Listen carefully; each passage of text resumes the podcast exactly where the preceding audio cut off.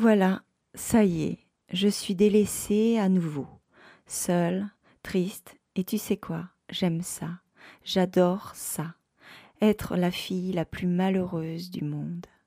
Je vais en profiter pour me vautrer dans ma mélancolie, parce qu'elle m'aime, elle, ma mélancolie, elle est toujours prête à me prendre dans ses bras jusqu'à m'étouffer. La mélancolie qui vient, qui coule, qui vous enfonce tout doucement, qui vous enroule, qui vous blottit, qui vous protège des ouragans.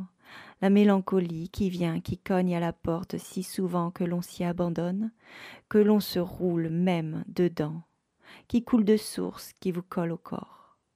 La mélancolie et l'amour j'ai bien aimé ce début d'histoire. Mais quand même, le manque était énorme.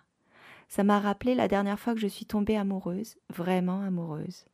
J'ai mis quinze ans à m'en remettre et je ne m'en suis toujours pas sortie d'ailleurs. Tant d'espoir et de douleur en même temps. Le sentiment d'être mal aimé, le manque, le manque de toi, parce qu'il y a toujours plus de moments sans toi qu'avec toi.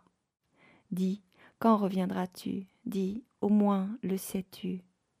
Si tu ne comprends pas qu'il te faut revenir, je ferai de nous deux mes plus beaux souvenirs. Je reprendrai ma route et le monde des merveilles, j'irai me réchauffer à un autre soleil. Je ne suis pas de celles qui meurent de chagrin, je n'ai pas la vertu des femmes de marins.